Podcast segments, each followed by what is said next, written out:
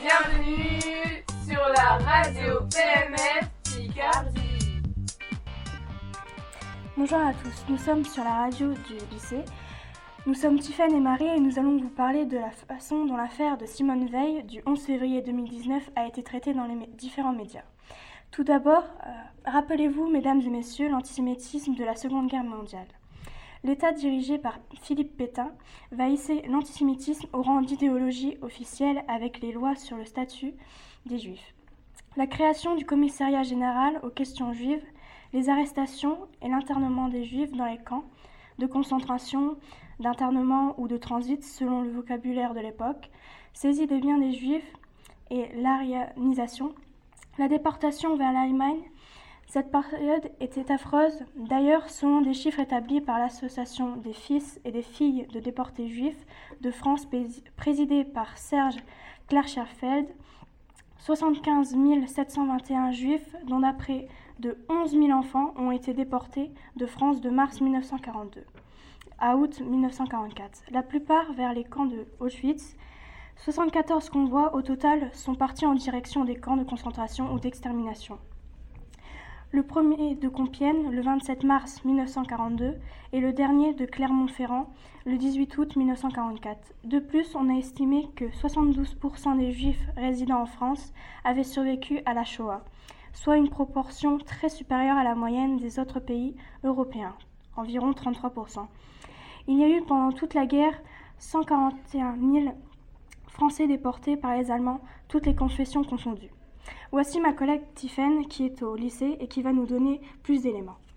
Durant les manifestations des Gilets jaunes, nous avons pu voir beaucoup d'actes antisémites, comme une croix gammée qui barre le visage de Simone Veil. 14 panneaux de l'exposition accrochés au Panthéon à Paris ont été vandalisés. Des photos en couleur ou en noir et blanc avec des rayures sur le plexiglas. Ce samedi 8 septembre, le personnel d'entretien tentait en vain de les faire disparaître. Ce sont des dégradations qui choquent les visiteurs. D'ailleurs, nous allons pouvoir interroger la professeure d'histoire géo, Madame Guillot. Pensez-vous qu'il est important que les médias mettent l'accent sur ces actes antisémites? C'est même indispensable. En tant que professeur d'histoire-géographie dans un lycée, je pense que le devoir de mémoire doit être au centre des pratiques. Les jeunes doivent connaître le passé et surtout les conséquences qui découlent de certains événements. Même si parfois certaines questions sont difficiles à aborder avec des jeunes, comme les génocides par exemple, il faut absolument que les élèves y soient confrontés pour devenir des citoyens éclairés. Beaucoup de journaux ont parlé de ces actes, mais insuffisamment car le philosophe Alain Finkielkraut s'était lui aussi fait insulter par les Gilets jaunes le 17 février 2019. Les actes antisémites augmentent de plus en plus, et d'ailleurs nous avons le témoignage d'un jeune lycéen nommé Alexis.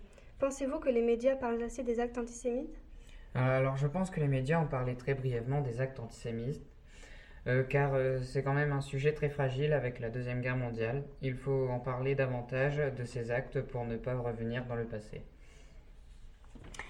Pensez-vous qu'il faut revivre la Seconde Guerre mondiale avec ces actes de racisme? Non, ces personnes devraient garder leurs propos car beaucoup de personnes ont interagi sur les réseaux sociaux en disant que cela était honteux et ignoble, sachant que la radio RTL a fait une interview avec le fils de Simone Veil. Mais pour autant, les autres journaux, comme France Info, ne parlent que des dégradations et ne rappellent pas les éléments de la Seconde Guerre mondiale. Tout comme le journal Le Point, qui rappelle le chiffre d'augmentation des événements antisémites. De plus, la chaîne BFM TV ne rappelle que les actes et ne fait pas allusion au passé. Ils expliquent que l'antisémitisme des années 1930 n'est pas comparable à aujourd'hui. Il était très largement répandu en France, quand aujourd'hui il concerne une minorité de Français. De plus, pour Carole Reynaud-Paligo, qui est une chercheuse associée au Centre de recherche en histoire du, du 19e siècle de l'Université de Paris, ces préjugés ne sont pas de l'antisémitisme à proprement parler.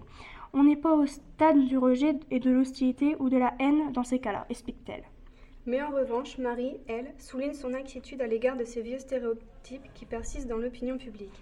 Il s'agit de, préjugés infondés, à tout moment ils peuvent dériver vers de l'antisémitisme.